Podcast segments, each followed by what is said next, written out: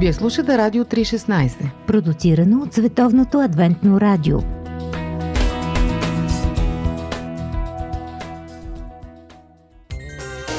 Библейски Ньюсфит. Скъпи приятели, днес в Библейски Ньюсфит просто ще отворим вратата на един щастлив дом в Грачето Витания, близо до Ерусалим. Гостуват 13 пастора и най-интересния и велик учител на онова време – Исус. Домакините са Марта, Мария и Лазар. Те са много щастливи да посрещнат тези скъпи гости и в хола се слушат проповеди. В кухнята едно сърце ври заедно с манджата.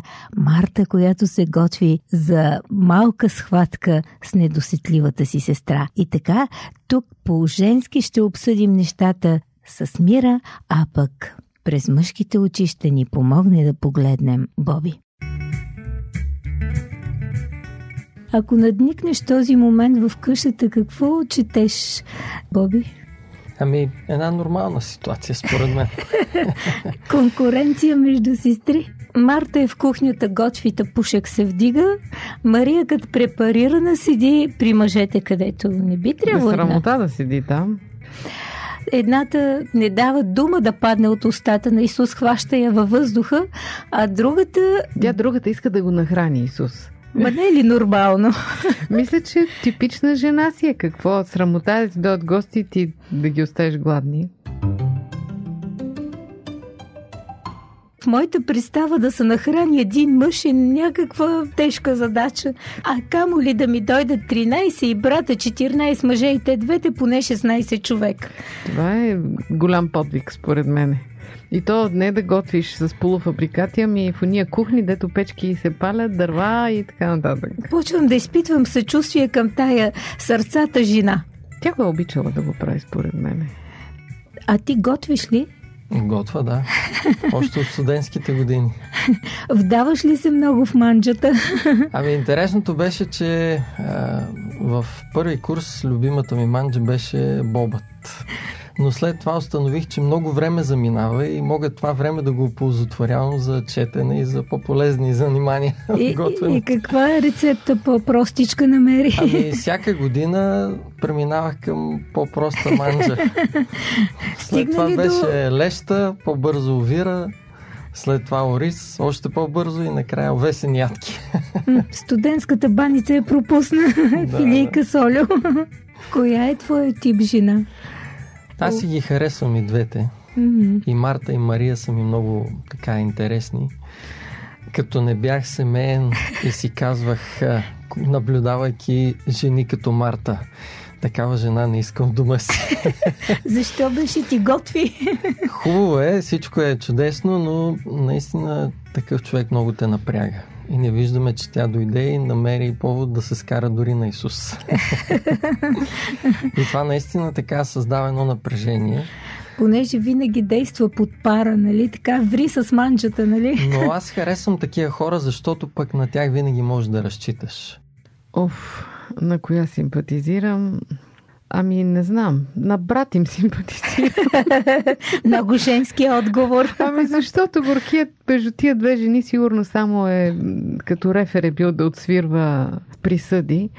Но си мисля, че Мария е човек за завиждане от една страна, че тя можеше да изключи. Ние сме мултиплеер. Тя е фокусирана много. А от друга страна Марта и се възхищавам за духа на служене, който има. Тя просто не може да остави гладен човек край себе си. Аз познавам такива жени и честно казано, те понякога наистина пряко сили го правят. Поред мен е решила да даде всичко от себе си. На манджите. Тя на Исус го дава. Тя е много искрена според мен. Тя е чиста душица и го прави просто защото обича Исус. Иска да го зарадва. Както сестра и пък му уми нозете с сълзите си, помаза нозете му с миро. Марта пък го храни. Сега всеки кой каквото може. Обикновено я обвиняваме, че ето тя не е духовният човек. Да, Марта е плъцката, така всички проповеди така ще го чуем. Да, плъцка, земна, някаква примитивна, едва ли не, мисли тук за манджите и не се сеща така да седне изискано. Ми бърка манджи. Винаги има два типа хора. Едните, които обръщат сериозно внимание така на духовните неща, прекалено може би понякога. И други, които се грижат за комфорта на първите. Веднъж коментирах това с други хора и някой каза, ако тя не готвеше, кой щеше да нахрани, ако и тя беше седнала, нали, и тя такъв духовен човек. И... си умрат от глад духовни. Духовните щяха умрат от глад. Но пък, що Исус да не сготви манчета? Ние понякога мислим така. Той правеше доставки на храна, така свръхестествено. Може да сготвиш чудо, примерно. Примерно чудо, да, защо не?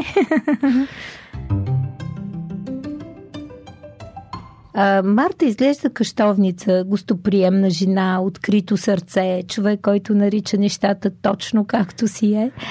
А пък Мария ми изглежда като някаква отвеяна в ситуацията. Нали? Тя не се сеща, че не е лесно да се приготви цялата тази храна. Аз също мисля, че въобще не се е сетила. Тя дори не се е сетила, че трябва да се яде.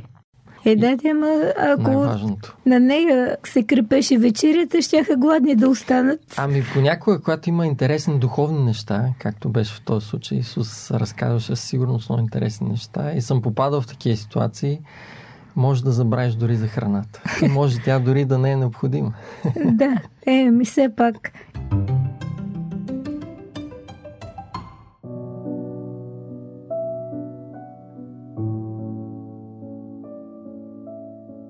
Мария беше една ранена душа, която Исус беше излекувал и тя усещаше, че живее втори живот и за нея тия дребните битовизмите бяха избледнели. Имам чувство, че тя не се интересуваше. Разбира се, фантазирам си малко, защото нищо такова няма в библейския текст. Мария всъщност е първият човек, който осъзна кой е Исус. Тя е първият човек, който осъзна каква участ го очаква. И като всички такива фино настроени духовни хора, за ядене не се сещаше много. Но първо тя е била лесно употребявана, нали, ако се върнем към нейното минало. А тук беше в компания на мъже, които по никакъв начин не злоупотребяваха с нея. И особено Исус, защото тя беше и пропъждана после от домовете, промъкваше се тайно, за да бъде при Исус. Никой официално не би я поканил на масата на празника. Да, тя беше с провалена репутация, окончателно. Да. И той реално в живота и предотврати нейната екзекуция преди време. Аз разбирам как тя го обичаше, да според мен, повече отколкото учениците го обичаха. Може би човека, който най-много го обичаше, беше тя. Просто беше готова да умре за него. Сега ние тук нищим едната, другата, но на фона на това, че набързо трябва да се спрет на едно пиршество... тук тя е безполезна, определено. Разбирам какво изнервя сестра ѝ. Нормално е Марта да се разгневи, защото тя е ден човек, иска да бъде свършена работата, да се постигне целта. Тя е решила, че е основна за вечерта. Да, харесвам идеята, че пътя за достигане до целта е по-важен дори от самата цел. Да, Марта също разбирам, защото съм изпадала в такава ситуация, да трябва да се свършат 20 работи, а някой да блее. Просто аз не мога да понасям някой да ми блее наоколо и моментално го впрягам в задачи. Явно Мария не можеше да прецени кога кой да отложи и затова Марта и се ядоса. Обаче тя не се ядоса на нея. Може ли да станеш да ми помогнеш сега? Да, може и дискретничко, така да е на ушен се лаза малко тук. Ма тя не отия. Не, тя се развика на Исус. Да. Тя го обичаше страшно много, обаче в същото време постъпи както постъпва един раздразнен човек. Излива си го на най-близките. И на мен ми се случило и ме е срам от това, обаче когато съм бясна на нещо, мъжа ми до мене горкия си го отнася. Не е честно. Просто не е честно и тя постъпи нечестно. И може би постъпи емоционално вече на върха на раздразнението. Да. Не ти ли пука, че аз тук се скъсвам от работа? Не виждаш ли какво се случва с мен? Ами търпиш тук това безделие в нозете ти. Може би защото той имаше властта да заповяда. И ако той беше наредил на Мария иди в кухнята, тя щеше да скочи веднага и да отиде без да се замисля. И може би за Марта това беше лесният начин. Можеше да отида да каже на Мария, бе, ела да ми помогнеш, Мария да каже, ще оставим сега, чакай, слушам. И да почнат някакви спорове между двете сестри, защото не ни е казано коя е по-голямата от двете. А по ние времена... Се изглежда като Марта. Защото е командаджийка. Обаче логичното е по-голямата да командва по-малката. Ние не знаем коя е била. Просто проблема на Марта беше, че не знаеш кога да спре. Да усложнява менюто. Като се засиля и нямам спирка. Хем в един момент имат някакви лампички в съзнанието ми, които казват, опа, по-полекичка, айде малко забави темпото. Обаче аз такава инерция съм набрала, че не мога да спра. И естествено след това резултатите са обратни на очакваното. Както и Марта, тя нямаше намерение да се кара с Исус, когато той дойде на гости. Тя го посреща с отворени обятия, толкова му се радваше и се стигна до там, че тя се скара с него. Сигурна съм, че много е съжалявала след това. Сигурно ужасно е било срам и сигурно му се извинявала, не знам. Тя първо развали някакси вечерта на всички с това. Да, на всички. Скапа вечерта абсолютно на всички. Защото тая чувствителна сестра, която се е била на мушката и изведнъж и тук обвинена. И то пред всички. Пред всички. После другите като виновни, че са готви за тях, нали? Да, много кофти да присъстваш на скандал семейен. Случвало ми се и ми си иска съм навсякъде другаде, не сам. Не искам да чувам и да виждам какво става. Предполагам, че и учениците да, а пък и за Исус да не говорим. Изобщо една конфузна ситуация става така. Много интересна реакцията на Исус. Ти как тълкуваш това? Марте. Много мил беше. Изключително мил. Той не е упрекна. Дори това, което и каза, ти се грижи за много неща, не беше упрек. По-скоро е някаква констатация тъжна от негова страна. Той каза, едно е потребно, една манджа стига. Няма нужда от цяло меню. Можеш и просто малко сандвичи. Да. Няма нужда, защото изпускаш важните работи.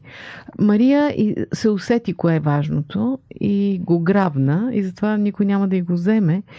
Докато ти го изпускаш, не дей. Все едно утешава ядосано детенце. Да, тя наистина малко детска реакция беше нейната. Какво да кажем за дискусии по Радио 316? Много интересно евангелиста спира доклада до там. Не продължава нататък какво се е случило, как е реагирала Марта, как са реагирали учениците, Мария. Все едно... Край на епизода. Да. Може би защото е преценил, че не е важно толкова. Важни са думите на Христос, защото той тук каза нещо изключително мъдро. Как трябва да си подреждаме живота. Да, дава стратегия направо. Да, житейска стратегия с това изречение. Все още не мога да разбера тия думи на Исус. Защото той всъщност след това добавя, но едно е потребно. Mm-hmm. Ние знаем, че в живота трябва повече от едно. И да не са много, са повече от едно. Ако няма хора като Марта, кой ще се грижи за прехраната, изобщо за семейството. Наистина, може би трябва да ги тълкуваме от гледна точка на приоритета. Това е урок, който цял живот го учим. Цял живот не може да го научим. Особено такива, които постоянно усложняваме нещата и искаме каквото правим да е най-доброто. Да, трябва да е перфектно, абсолютно. Ако уча за изпит, трябва за 6. Толкова ми е смешно, като съм го правила едно време. Чак не вярвам колко време и нерви съм изхабила да изкарам 6 по физика. Ма какво ме интересува мен физиката? Физиката е велика наука. Извинявай, обаче за мен абсолютно нищо не помня. Помня, че имаше един закон на Ом, който дори вече не помня какво гласи. Да, просто ако на всичко даваш макс. На макс, не ти остава наистина за важното. Тая стратегия да опростиш нещата. Ако не можеш да прецениш кое ти е важно, се хвърляш във всичко. Когато на стари години наново отидох да уча, за мен беше удоволствие. Защото наистина веднага си пресявах кое ми е важно и кое не е важното. Наистина хвърлях много усилия, но ми правеше кеф. А това, което не го смятах за важно, колкото за една тройка да изкарам, колкото да мине. И същото и съдържаме с децата вкъщи. Ако най-важното е да ги научиш да ядат с нож и вилица, не че не е важно, се е хубаво да е, няма като аборигени да ядат. Обаче, ако това ти е най-важно, ти губиш толкова време да го учиш, а не го учиш на важните работи и изпускаш. Не прекараш време с него, да се смеете заедно, да градите нишките на любов помежду си. Да. После съжаляваш след години. Даваш себе си в манджата. Да, разпиляваш се като Марта. Тя сигурно е била каталясала вечерта. Това е проблемно. Явно на Марта си е такъв темперамент. И затова казах, че такива хора винаги ме напрягат и ме стресират. И затова не исках да имам такава жена. Ами да, май не си избрал този тип. По-добре да е духовен човек, който наистина цени духовността като най-важно. И затова моите предпочитания са за Мария, макар че ги харесвам и двете. Комбинация от двете е много добра идея. Това е идеалната комбинация, ако могат и двете да са в един човек. Марте. Някак си я мислех много, защото от една страна тя е някаква щедра, сърцата жена, човек на действието, не на приказките. Веднага се втурва да свърши работата. И много обичаш човек. И обичаш човек, който е готов да помогне на всеки, нали, вижда нуждата ти, иска веднага да направи нещо. Изведнъж е една сърдита лелка, която идва... Злобе и, нали, иска да разбия целия свят на пух и прах и даже и Господ. И всъщност се замислих, че това, което правиш и вдаваш себе си в него, рано или късно ти се превръща в автопортрет. Да, ами те казват, че като минават годините, характера ни се изписвал на лицето, което мен леко ме плаши. Много си хубава. Добре. Да, добре, че не могат да ни видят слушателите тук, как си говорим. Но това е големия урок за мен от тази много сладка случка. По-добре късно, отколкото никога, да се научим да си подреждаме живота по правилен начин. Да кажем, това е най-важното, това е по-малко важно, това е още по-малко, това хич не ми е важно. Ако стане, като не стане, е много важно. Когато си подредил правилно нещата, се научаваш и да не съжаляваш. Да не живееш в някакви безкрайни огризения и съжаления, че нещо си не си успял. Не си успял голяма работа сега. Аз, например, не мога да карам колело. Не, че е лошо, напротив, хубаво, ама пропуснах в момента да се науча. Сега... велоергометър. Съжалявам, ама чак толкова сега живота ми не се е провалил от това. Защото познавам такива хора, които в някакви безкрайни... станала жена на 60 години, има внуци вече. И сега съжалява как преди 40 години някой си я ухажвал, ма тя му отказала. Хубава... мъжила за мъжа си. Много често съжалява. Хубава работа. Ти си 40 години женена за друг човек, отгледала си деца и внуци. Може ли постоянно се връщаш към неща, които очевидно са невъзвратими? И това ти ограбва емоционалния свят, ограбва ти живота, времето. Исус каза, едно е потребно, бе. Едно ви е потребно. Стига сте са фърляли на... на 100 места. Да, наистина голям урок. И аз много си мислех за себе си. Ти си перфекционист. Ти сега... И съм започнала във времето да проумявам колко е важно нещата да са простички и да носят радост. В момента, в който едно нещо не ти носи радост, дори да го правиш с най-добри подбуди, нещо в това не е наред. Да, просто трябва да ти прави кеф това, което правиш. Определено. Боби. Да, нормално е в ежедневието човек да се впуска в много неща, като Марта да прави, но това, което е хубаво, че Исус ни напомня това, което е най-важното.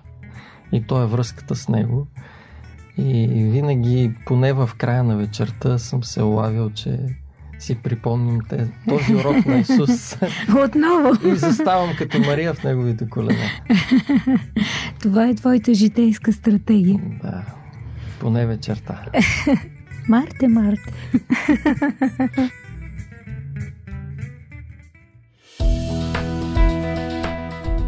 Радио 316, точно казано.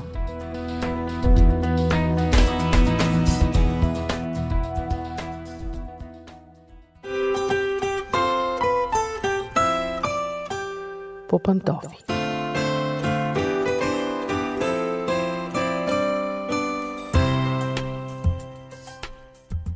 Здравейте, скъпи приятели, аз съм Мира. Започваме по пантофи.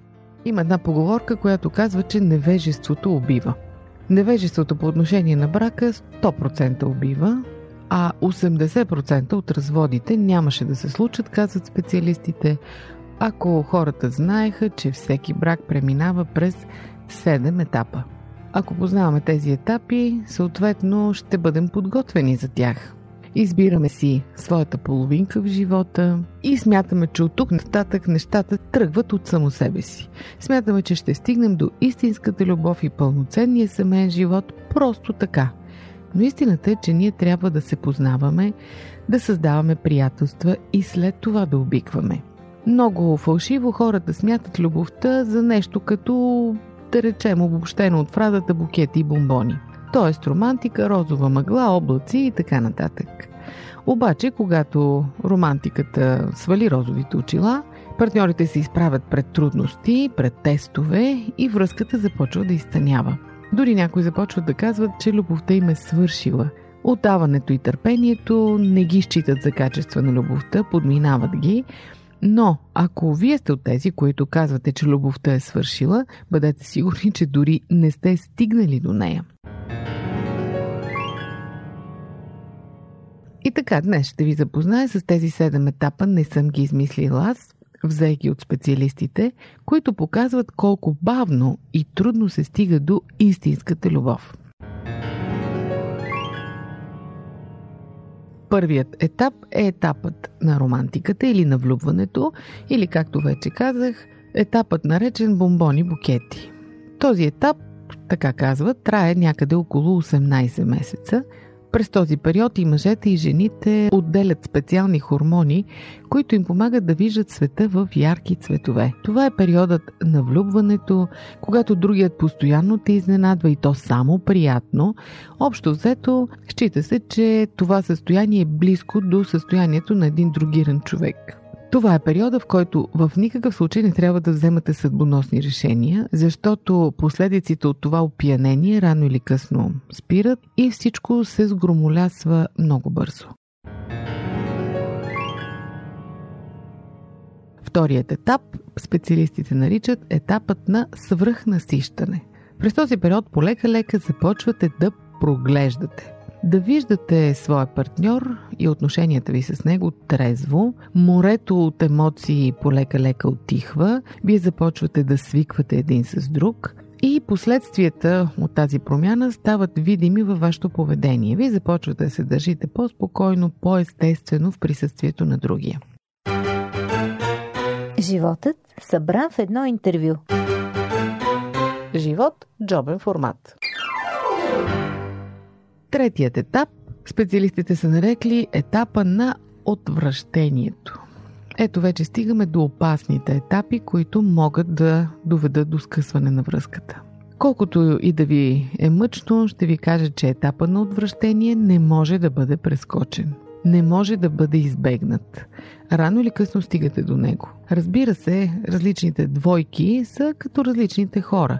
Както едни карат грипа леко, а други тежко, така и този период на отвращение може да мине леко при едни и много тежко при други. За този етап са характерни изключително много караници, разпознаване, идентифициране и натякване за недостатъците на другия и започват да ви се прокрадва за първи път през този период мисълта, че май разводът е най-добрият вариант. Обаче какво се случва, ако се поддадете на тази мисъл? Разделяте се с този човек и след известно време отново влизате в първия етап на бомбоните и букетите с друг човек и започвате от начало да преминавате през тях. И когато стигнете пак до този, пак тръгвате към следващия. Това не е начин да се стигне до истинската любов. Четвъртият етап е етапът на търпението. През този етап партньорите започват да стават мъдри. Не гледат така драматично на картината, защото и двамата вече са си научили урока. Знаят, че всеки скандал приключва, а връзката трябва да продължи.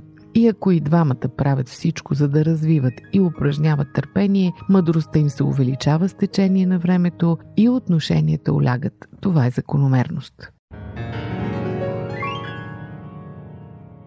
Следващият етап е етапът на уважението. Всъщност това е първият етап на истинската любов. Тогава вече двамата, съпругът и съпругата, започват да разбират своите отговорности. Вече мислят не какво трябва да направи другия за тях, а те какво могат да направят за него.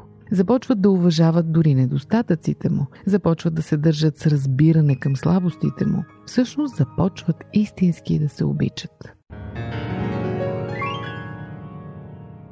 Шестият етап е наречен етапът на приятелството.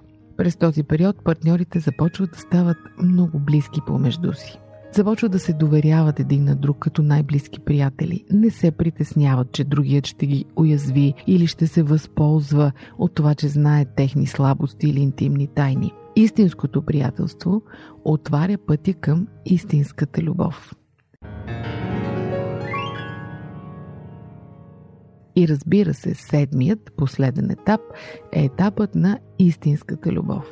За нея е необходимо много време. Трябва да преминете през всички останали етапи. Както видяхте, не всички са приятни. Защото истинската любов не е нещо, което внезапно пада от небето, както може би много от вас мислят. За истинската зряла любов човек трябва да оздравее буквално от своя егоизъм и предразсъдъци. Както виждате, скъпи приятели, не всички етапи, през които преминава брака, са приятни. Именно през неприятните идва голямото изкушение да му сложим край. Но сложим ли край, един ден ще трябва пак да почнем от начало и пак да минем през същите етапи. Неизбежно е. Затова съветът ми е търпение. Разбира се, сега може би си казвате, тези неща трябваше да ги знам едно време, когато се ожених. Сега ми е малко късно. Поне може да си дадете обяснение за някои от кризите, които сте преживели и да предотвратите следващите. Така че, скъпи приятели, припомням ви, невежеството убива. Познавайте себе си, познавайте партньора си, познавайте връзката си и тогава шансовете ви се увеличават значително. Шансове за истински, щастлив, пълноценен живот. Това беше от мен за днес. По пантофи, аз съм Мира. До чуване!